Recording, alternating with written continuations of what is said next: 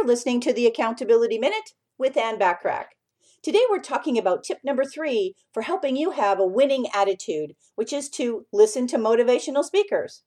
Believe it or not, there are some very powerful motivational speakers out there who can really help you to see the good in things going on around you.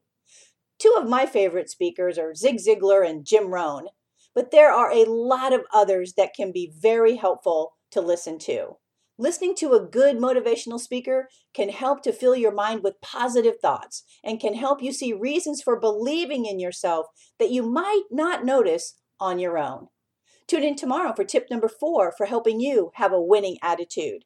In the meantime, remember to take advantage of all my complimentary proven business success resources and tools when you're a member of my free silver membership at accountabilitycoach.com.